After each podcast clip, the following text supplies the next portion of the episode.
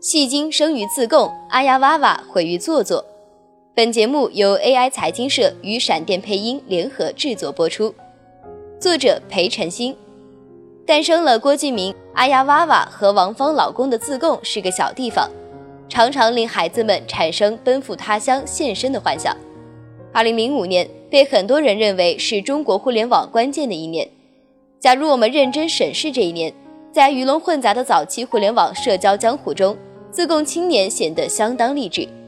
现在的很多古董级网红都是在那一年开始发力的，今天的一切方法论也都在那时接近成型。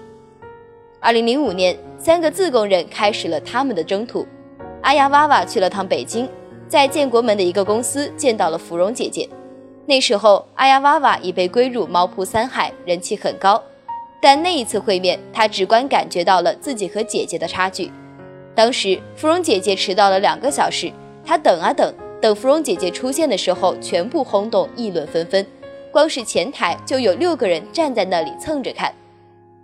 芙蓉姐姐当时一身黑衣，很紧身，带着助理，那还是她如日中天的时候。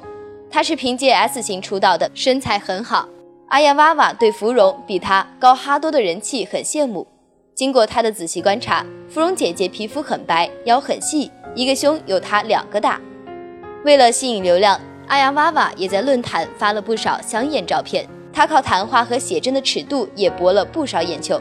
这个20岁出头的女生显然很享受这种被瞩目的感觉。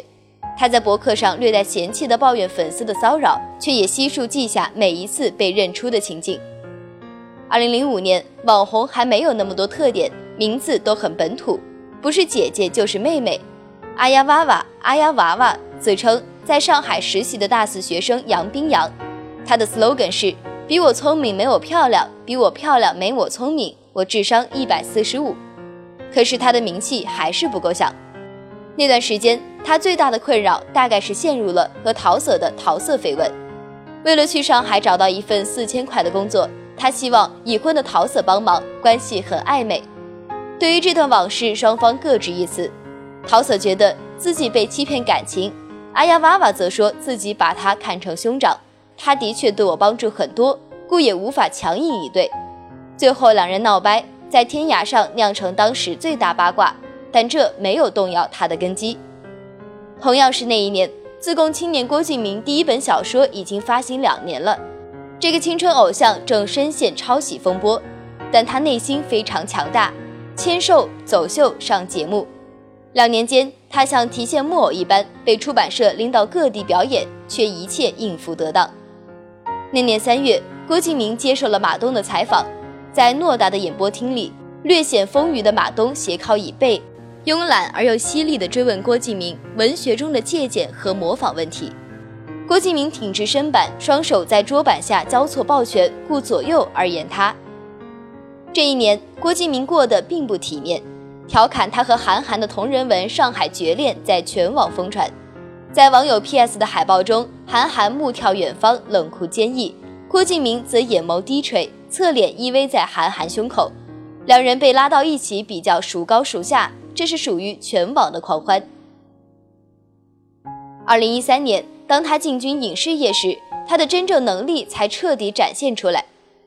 6月27日，《小时代》上映首日，尽管评分极低，演技造作，但排片率达到了为 43.31%， 斩获票房7300万，成为继《西游降魔篇》与《画皮二》之后第3部2日破亿的华语电影。8年前，面对同性恋玩笑尚显避讳的他，现在能在镜头前可以自如卖腐，满足粉丝。2017年，面对旗下签约男作者职场性骚扰的指认，他回应：1完全捏造，2已让律师处理。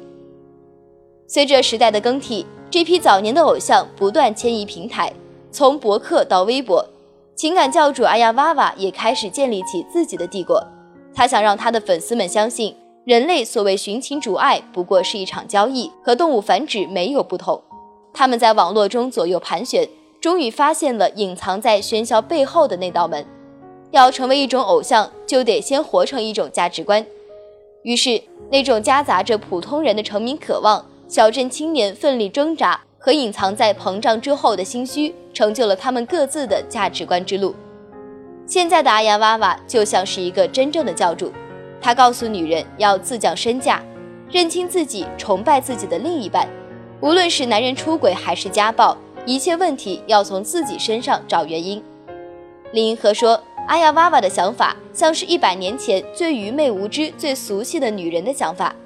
这句话或许某种程度上是对的，但更准确地说，应该是更像城市的现代之光未曾照耀过的地方走出来的怪观念。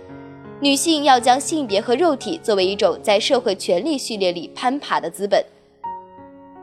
2018年1月5日，阿亚娃娃官方姐妹会年度盛典暨娃娃生日会在海外滩22号举办，200多位娃教信仰者从全国各地赶来，面对镜头身着礼服，浓妆艳抹的女生们毫不掩饰自己对教主的崇拜。娃娃是我的偶像，是所有人的榜样。这一切与郭敬明在影视剧里塑造的形象几乎一致。可以假设，一个完全遵照阿亚娃娃的信条生活的信徒，小时代里的靓丽和塑料可能正是其终极幻想。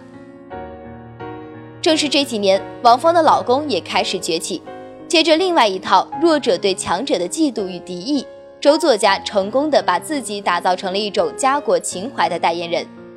他们都很清楚现代社会的运作规则，登上人生巅峰。阿亚娃娃被称为情感教主，郭敬明被称为青春文学教主，王芳的老公则成了网络作家。但命运起起伏伏，现在王芳的老公辞去了四川省网络作家协会主席。5月22日，阿亚娃娃因为惹火言论被微博禁言了。他们都为自己和信徒制造了一套貌似实用万能信条，并在这套信条里越走越远，直到因极端付出代价。